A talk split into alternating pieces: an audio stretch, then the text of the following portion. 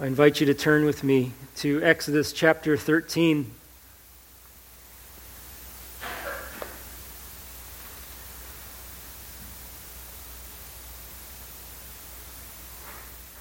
I'll be reading Exodus 13, uh, verses 17 through 22. Exodus 13, beginning in verse 17. When Pharaoh let the people go, God did not lead them by way of the land of the Philistines, although that was near.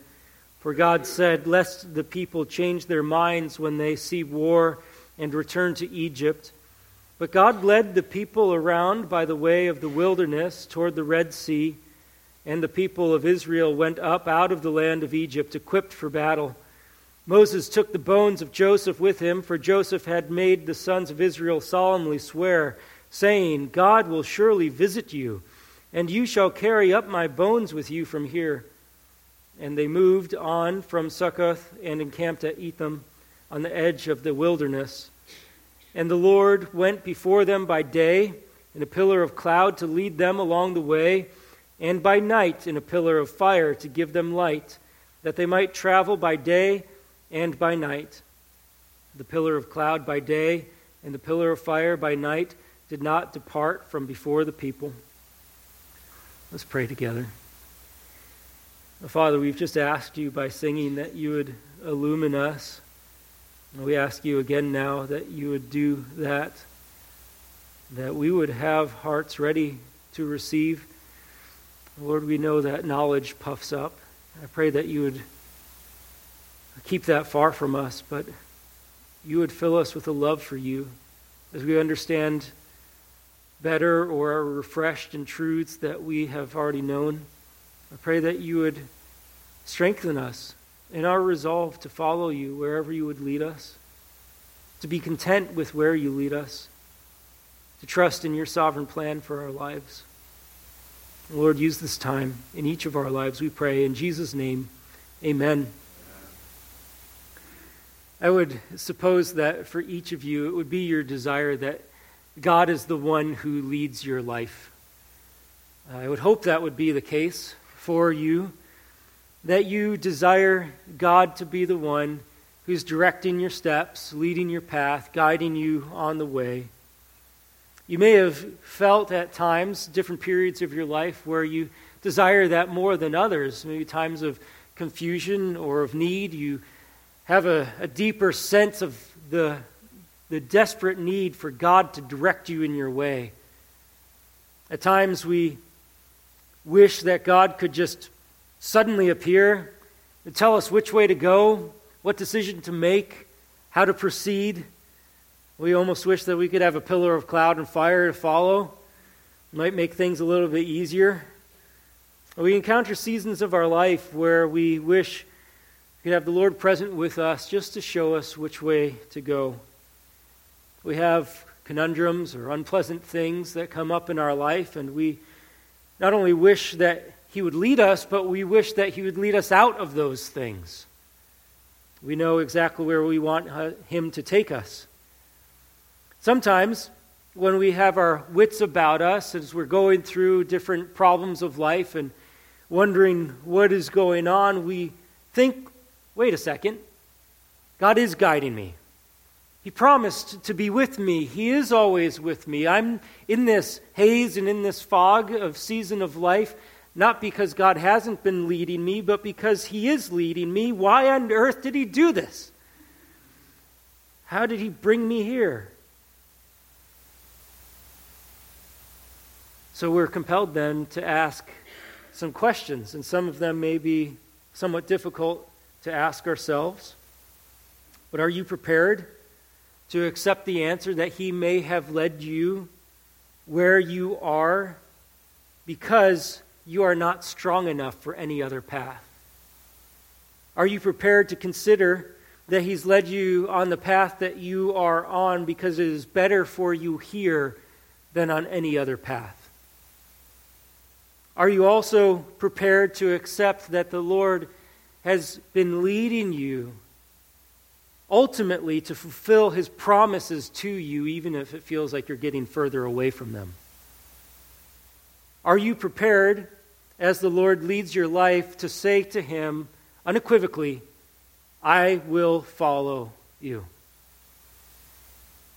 Or have you crossed off some spots on the map that you will never go? Have you said that I'm not going to the country of poverty? Have you said, I will never get on a plane to the nation of suffering? Have you said that I will stay away from the city of hunger and want and need? I will never go to the house of rejection or to the river of sorrow. You've just crossed those off on the map. You've never booked a ticket there, but sometimes you actually find yourself planted in that very spot. It's as if you've been picked up from the globe and the globe is spun under your feet, and then you're set down on a place that you never planned on going, and you never bought a ticket to get there. It came to you almost. This section of Exodus is almost an introduction to what is going to happen to Israel for the next 40 years. They are being led out of Egypt and into the wilderness. And during this time, it is being made plain to us that as they go on their journeyings, it is the Lord who leads them. That's the emphasis of these few verses. The text is uh, almost sandwiched by these ideas of leading. Verse 17 of Exodus chapter 13, it says, When Pharaoh let the people go, God did not lead them by the way of the land of the Philistines clearly implying that's not the way he led them, but he did have another way that he was leading them.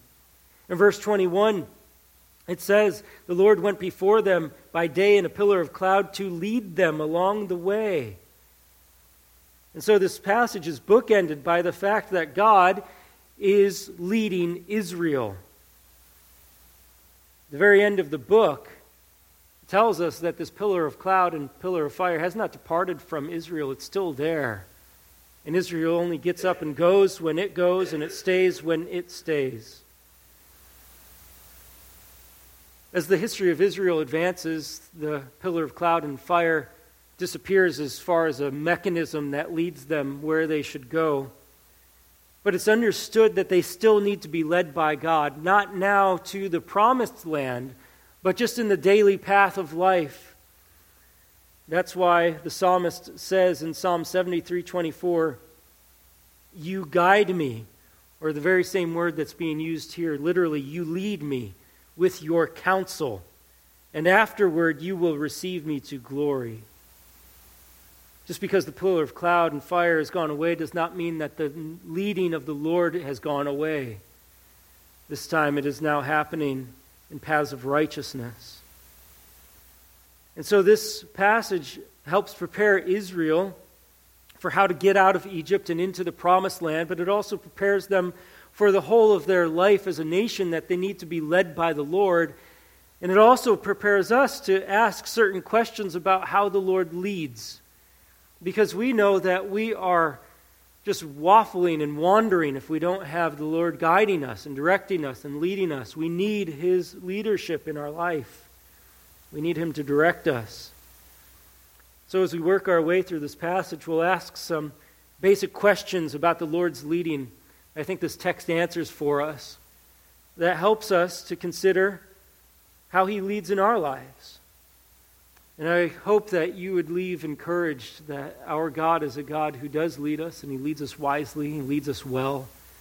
And I hope you leave resolved to be willing to follow Him wherever He leads you. So, the first question that we'll ask is Who is the one who leads? You have to forgive me because I taught kids Sunday school for a very long time, so questions like these just kind of are the first ones I inclined to ask. You know the answer? It's the Lord, of course. He's the one who leads. But we really need to settle that matter at the start because Israel, as they are set free from bondage in Egypt is not just set free now to say, okay, kids, just do whatever you want. I got you out of it, and now you can take the keys and just go wherever you want to go.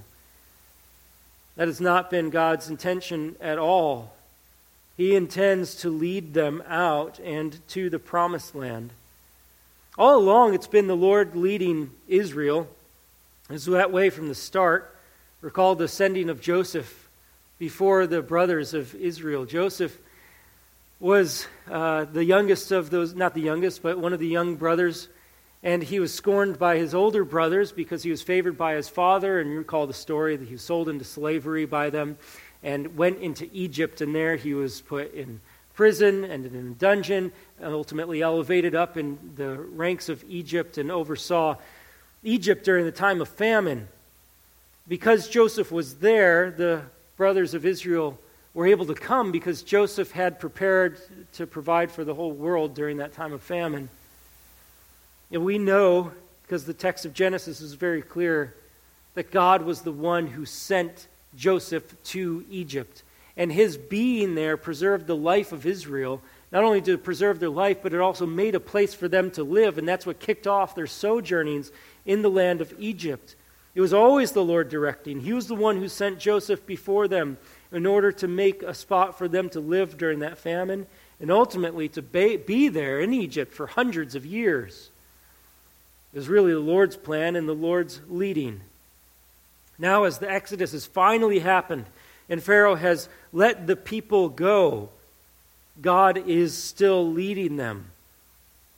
But they are not free to go whatever direction they want. This whole scene is a bit preposterous, actually, because you've been told in Exodus 12 that there are 600,000 Israelite men that have been suddenly set free from their captivity, plus women and children, plus the mixed multitude that goes up. So you've got on the order of 2 million people that have suddenly been released from the land of Egypt, and now they're set to go somewhere. You've got these refugees that are doing this mass migration, and they really have no functional homeland. The only thing that this people of Israel possesses to their name is a small plot of land that is the burial place for their ancestors. And that's all they have. And they've been set free from the oppressing nation Egypt, promised a land to go to, but not really possessing any of that land beyond a cave. That won't fit two million people, by the way. And so you have all of these millions of people now released. How is this going to work? Well, it will not work unless the Lord is in charge, and that's exactly what he intends to do. It's clear that he's the one that's leading them. In verse 18, it says, But God led the people around by the way of the wilderness toward the Red Sea. And the people of Israel went up out of the land of Egypt equipped for battle. It's actually a, probably a bad translation of that. They weren't equipped for battle, they weren't ready to battle. That's made clear by why God doesn't lead them the way He does. It more means that they're let out in an orderly fashion. It's the same word to organize ranks of armies. It's probably what's meant here the orderly fashion in which they are let out. God is leading them. And while they don't have anything more than a burial plot to their name, they have a promise from the God who is leading them. And the promise is to bring them to the land flowing with milk and honey. They are only two weeks away from that land by foot. It's the shortest route, and it's how they could get there. But the Lord is the one leading them. We have to start with this question of who is the one doing the leading because um, we are a people by nature bent towards autonomy, bent towards independence. And we don't like to take orders. How many times have you heard somebody say, I don't do well with authority? Well, show me somebody who does. We all have that problem of submission to the powers that be. And in this case, Israel has to understand that it is the Lord that is leading them by the way. And if He doesn't, they really have no hope because they would just be this random mass of two million people. It's not as though we have a better chance if we go it on our own. We need the Lord to lead us, we need Him to direct our steps. So the Lord is the one directing. He's the one who directs all of our days. Psalm 139, verse 16 says, Your eyes saw my unformed substance. In your book were written, every one of them, the days that were formed for me, when as yet there was none of them. The same Psalm 139, verses 9 through 10 says, If I take the wings of the morning and dwell in the uttermost parts of the sea, even there your hand shall lead me. Same word. And your right hand shall hold me. We need the Lord to direct us. And He does. I hope that you have been able to look back over your life and know with certainty that the Lord is the one who has been directing your steps, that He's the one that is in charge and the one who is leading. I mean, very simply put, we don't even direct or lead the family to which we are born into. That is from the Lord. He's the one who sets up such a huge and fundamental part of our whole life. He's the one leading us. Sometimes I pause and think with a bit of wonder about how the Lord has led me to this place. I mean, quite literally, to be standing here right in this moment when I think back to the kid who uh, got up and ran out of the class when I had to do a presentation. And you probably have similar notes in your life where you think, how the Lord has led me to this place. How on earth did I even get here except by the grace of God leading me every step of the way? Were you the one who arranged for the gospel to be preached to you? Were you the one to arrange the circumstances in your life where you were ripe to believe it? Or is that your sovereign God who's leading you every step of the way to bring you to that point? The Lord directing all along, the one who knows all the days of our book before they are written, is the one who leads us. And if He's leading now, I need to follow Him. So, who's the one who leads? Well, of course, it's the Lord. Second question is where does the Lord lead His people? Where does the Lord lead His people? And the answer to that question is to exactly the place that they need to be. That's where he leads them. We find that the Lord, who has immense wisdom and sovereignty, works his wisdom and sovereignty to guide us to be in the exact place that we need to be. Now, there's a vast difference between the place that you need to be and the place that you want to be. You want to be at home sipping a nice iced tea on a warm summer day. You need to be in the hospital getting that surgery, or otherwise you're going to lose your life.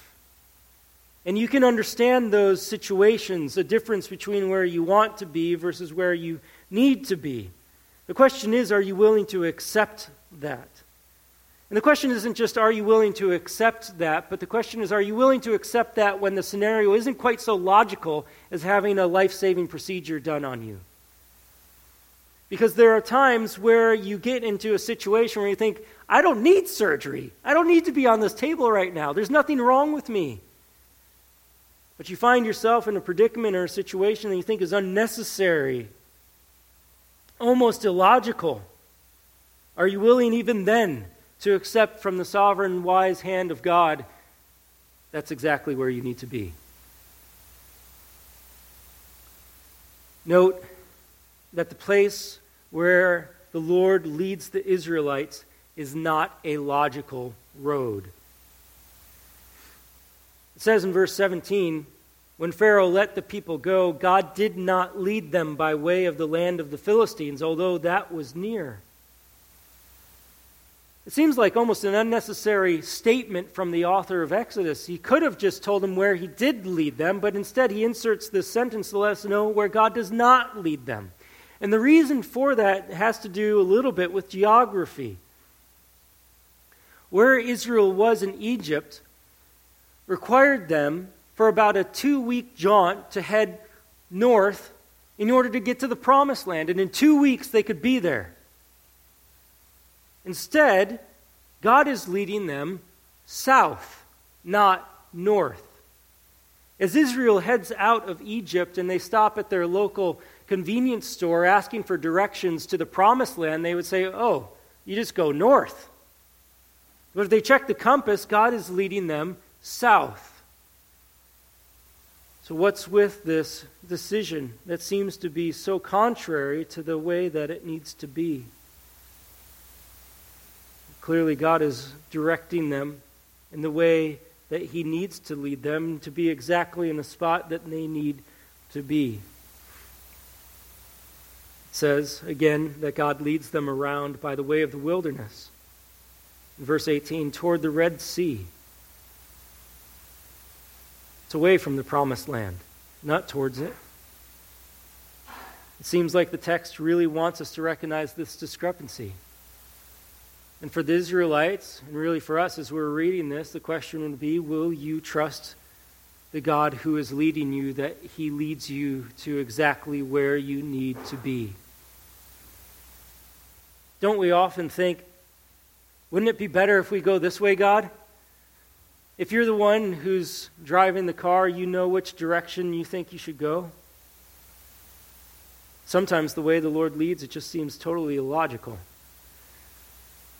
A few years ago, there was a, a budding Christian apologist who uh, had written a couple of books and spoken in a number of venues, and it was making quite a mark and influence in proclaiming the gospel seemed like he had this vibrant career in front of him.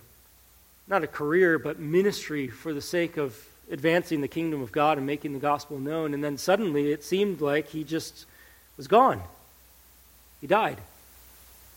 And I recall a conversation I had with someone at that point. It was not re- an irreverent conversation, it was done with the acknowledgement of the Lord's wisdom. But the question was asked God doesn't seem to do himself any favors, does he? Wouldn't it have been better to preserve this man's life who had all of this ahead of him, who had such a vibrant ministry going? Wouldn't it have been better just to keep him around? He was a sharp tool in the tool belt of the Lord. Would have made a, a huge dent in the unbelief in our world, and just seems like God's kind of shooting himself in the foot doing this from our perspective. Seems like it would have been faster, more direct to bring his people directly to the promised land going north. He had all of the power, didn't he? He just darkened the sun. He brought the locusts. He turned the Nile to blood. Doesn't he have the power to do whatever he wants? Can't he go that way? We often think, couldn't God just fill in the blank? I think, well, yeah, he could. Of course, he has the power. But God's not about simply showing gratuitous power. Jesus never flexed his miraculous muscles just to show that he could do it. He always had a purpose. And in this case, there is a purpose in God leading the Israelites to exactly where they need to be, even if it seems like it's not where they should be. This leads us to our next question is why does the Lord lead his people where he leads them? Why does the Lord lead his people where he leads them? And the answer is for their own good. Have you ever had somebody do something for your own good? Not usually too appreciative of that. It's like, okay, what, what do you have against me?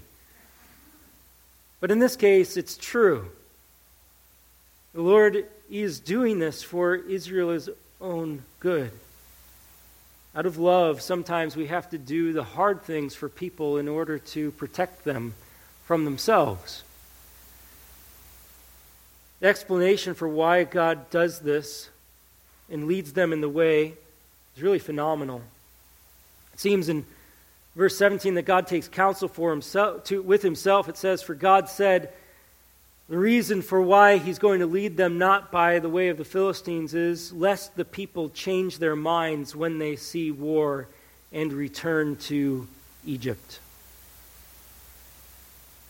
God makes this decision about which way they should go, not in overriding the heart of the people, but in congruence with it, knowing that the heart of the people, if they see war immediately and within the land of Egypt will turn back to their homes. They would see war and think it's better for us just to go back into slavery. And so, in order for God to really get them out of Egypt in such a way that they cannot go back, He has to lead them on a path that prohibits them from going back. He puts them in a situation where they cannot go back. If they go north, they will likely encounter garrisons of Egyptians in front of them.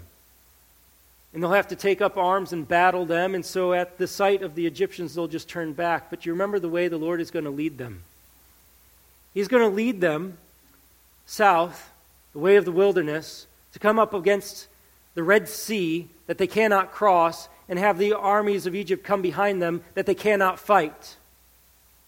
And God is going to lead them singularly through the Red Sea.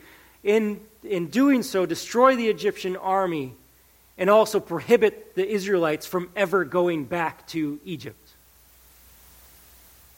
And so God leads them on a harder path, in a sense, in order to keep the people whose hearts he knows will want to go back to Egypt from getting back to Egypt. And so he does this for their own good. He knows their inner frailty. He knows how weak they are. He knows he's not re- they're not ready to go see an army in front of them. Otherwise, they're just going to turn back. They need to be put in a spot that they cannot get out of.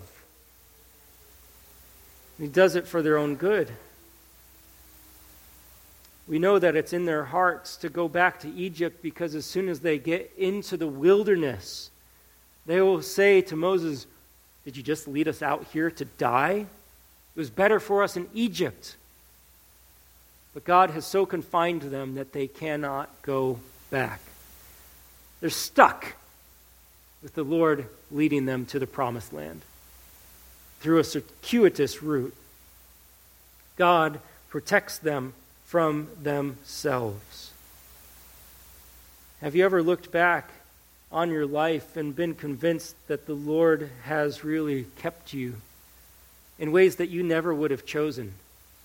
He's kept you from harm that you otherwise could have afflicted on you or on others. Sometimes wonder, why didn't God keep me? The question we have to be willing to ask is Are you willing to trust that God's sovereign plan will not be ultimately thwarted for you if you are in Christ? He will work all things together for good. So Israel has to go into the wilderness. It's not going to be an easy path for them. The wilderness is not necessarily the way that they want to go. Or it will not be pleasant to live in a land that is barren for 40 years. Part of that's their fault. Most of that's their fault. God's the one who kicks this journey off. The Lord promises us in 1 Corinthians 10:13, "No temptation has overtaken you that is not common to man. God is faithful, and he will not let you be tempted beyond your ability. But with the temptation, he will also provide the way of escape that you may be able to endure it."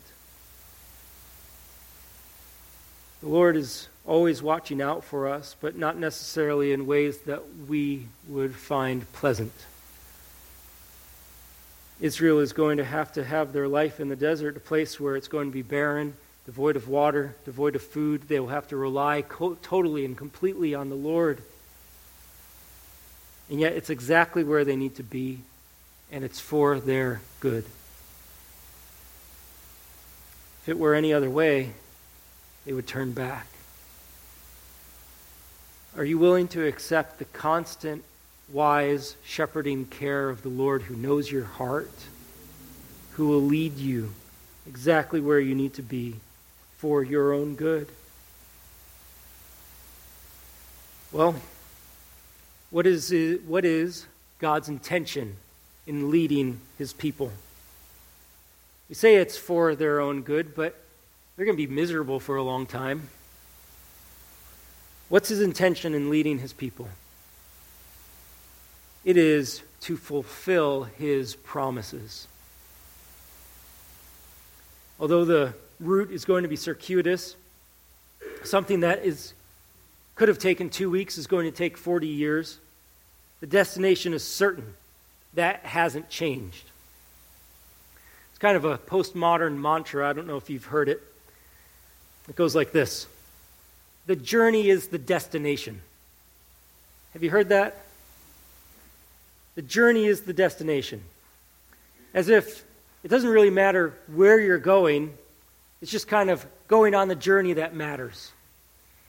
And when you hear the phrase, the journey is the destination, you should want to scream, No, it's not.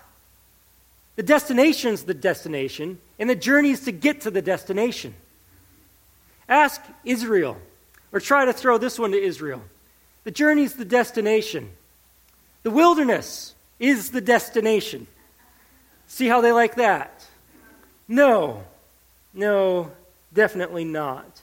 The destination is and has always been the promised land, the fulfillment of God's promises. That's where they are going. The wilderness is not the end. If the wilderness is the end, that's it. Bail ship. Same for us. The wilderness is not the end, the promised land is. So, inserted into this text is kind of this strange interlude for us in verse 19. Moses took the bones of Joseph, Joseph with him. Seems like a strange thing to pack on sudden departure from Egypt. But he's bringing the bones of Joseph, and the reason is because Joseph had made the sons of Israel solemnly swear, saying, God will surely visit you, and you shall carry up my bones with you from here. When Joseph was dying, he made his brothers swear that they would take his bones out of Egypt. And this is found in Genesis 50, verses 24 to 26. He died at 110 years old. He was embalmed. And in there, he was put in a coffin in Egypt. Joseph's an amazing character of the Bible. Uh, he endured so much at the hands of his brothers and in the hands of a lying wife of Potiphar. He was a man who knew what it meant to wait. He waited a really long time for things to start going right again. Even when he died, he seemed to still be a man who was waiting. His father died in Egypt, and they immediately brought him back after embalming him and buried him back in the promised land. But when Joseph died, his bones stayed in Egypt because Joseph died with the promise on his mind that God is going to visit the people, lead them out of Egypt, and bring them to the promised land. And so the man who spent his whole life waiting dies still waiting. And Israel is going to now carry the bones of Joseph out of Egypt and wander with the bones of Joseph in the wilderness for 40 years and through the conquest of Canaan until you come to the end of Joshua 24. After those 40 years of wandering in the wilderness, they finally bury the bones of Joseph in the promised land. And so they'll have with them this visible demonstration that waiting is not just for waiting's sake. Waiting is to get to the destination. The journey is not the destination, it's preparatory for it, for the end, which is the promised land for Israel. We cannot be content with thinking that the sufferings or the problems or the difficulties that come into our lives is it. Those are preparatory for glory. It is God wielding his sovereign and wise plan to make us ready for heaven. 2 Corinthians chapter 4 verses 16 through 18 says, "So we do not lose heart." Though our outer self is wasting away, our inner self is being renewed day by day. For this light momentary affliction is preparing for us an eternal weight of glory beyond all comparison, as we look not to the things that are seen, but to the things that are unseen. For the things that are seen are transient, but the things that are unseen are eternal.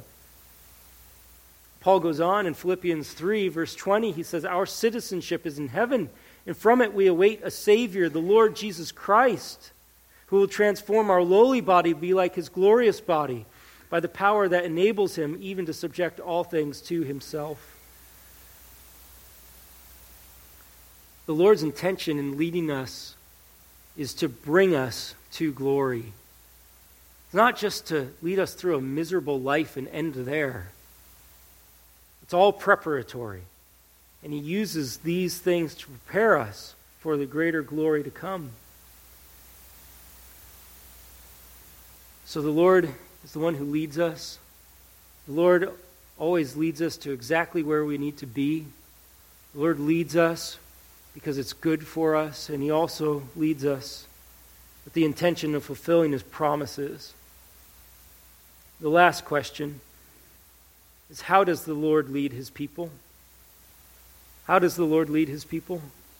The answer is with his presence. With his presence. Verse 20 says they moved on from Succoth and encamped at Etham. Not sure exactly where Etham is, but they're heading south towards the edge of the wilderness. Verse 21 And the Lord went before them by day in a pillar of cloud to lead them along the way and by night in a pillar of fire to give them light, that they might travel by day and by night. The pillar of cloud by day and the pillar of fire by night did not depart from before the people. So they have this pillar of cloud at the day and pillar of fire at the night. It's leading them, but notice that key phrase the Lord went before them by day in a pillar of cloud in a pillar of fire. He was there. It was his presence that was leading them. Shrouded by the cloud, untouchable with the fire, but his presence nonetheless, he was leading them. He was directing his people in this way by being present with them. And for two million people who needed to know the way, they were guided by the presence of the Lord.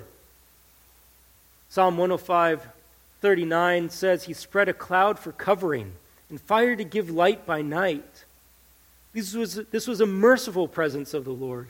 As they head into the intolerable wilderness that has excruciatingly hot days and cold nights, the Lord would be there with a cloud of covering by day and with fire at night to give light.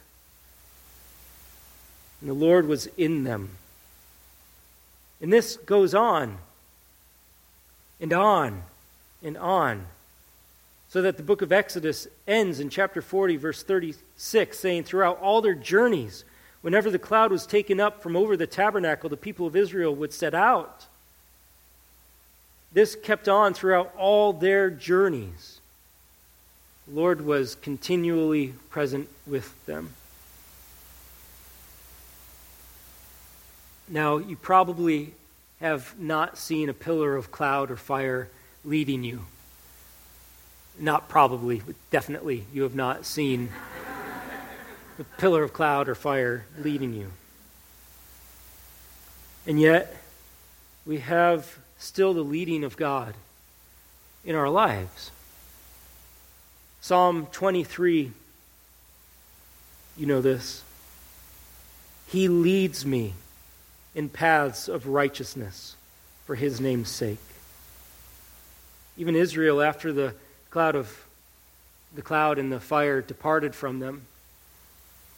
And they weren't led to the promised land anymore because they were there. Still needed the leading of the Lord, but now it's leading in paths of righteousness. And the psalmist says, He leads me. And in 5, Psalm 5 8, the prayer is, Lead me, O Lord, in your righteousness. And Psalm 119, 105 famously says, your word is a lamp to my feet and a light to my path. It's not as though the Lord has abandoned his role of leading. But his leading is now taking place and directing his people towards righteousness. And the place that we need light for our path now is found in his word. We look here for the leading of the Lord, but more than that, it's not an impersonal leading, it's very personal. God was with the Israelites, but he was shrouded by the cloud and untouchable in the fire. And yet, when his son Jesus comes, he has that wonderful name of Emmanuel, God with us, and shows us that his leading is not impersonal, it is, it is as personal as it gets. He is leading. Jesus, who claimed to be the light of the world, issued two words to his disciples Follow me. And so we have in our Lord Jesus Christ the very personal presence of God leading us as we listen to him and let his words abide in us. But not only that, we have this wonderful promise as well. John 14, verse 16 and 17. Jesus says, And I will ask the Father, and he will give you another helper to be with you forever, even the Spirit of truth whom the world cannot receive because it neither sees him nor knows him. You know him, for he dwells with you and will be in you. It's not that we have a pillar of cloud and fire that's out in front of us that's obscure and untouchable. We have now the very Spirit of God for those who have trusted in Christ dwelling in us. We have the Lord Jesus Christ who calls us to follow him. We have the Spirit dwelling in us. We have the Word of God, which is a light to our path and a lamp to our feet. So it is the Lord who leads us. He's the one who leads us exactly where we need to be for our own good. And He leads us with the intention of fulfilling His promises uh, promises to us, and He leads us with His presence. It would seem presumptuous of us to think that now we can just kind of passively live our lives and just say, okay, God, I know you're just going to lead me wherever I go. Here, just kind of carry me. It would be presumptuous because the God who leads has given us his Son who says, follow me. If you want to experience the goodness of God's sovereign preservation of you in leading you to the promises, don't miss the fact that Jesus Christ calls you to follow him. And that is not a passive endeavor. That is living your life in light of the teaching of Jesus Christ, letting that be your governing document over all of your life. He leads us, but He also beckons us to follow. Let's pray.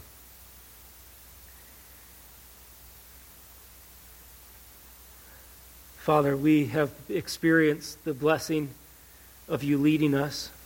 We can't take credit for where we are in our life. It's been your kind and gracious hand it doesn't always seem that way to us, Lord, but we know enough of your word to acknowledge that you don't forsake your people. You never leave us. Oh, Lord, help us to be more confident and content with what you bring into our path, knowing how you are sovereign and good. You don't abandon us, even if your ways are mysterious to us or opposite of the direction we think we should be going. Lord, help us to trust you. Lord, would you equip us by your Spirit to now follow you? wherever you would lead us, to be faithful unto you. We ask this in Jesus' name. Amen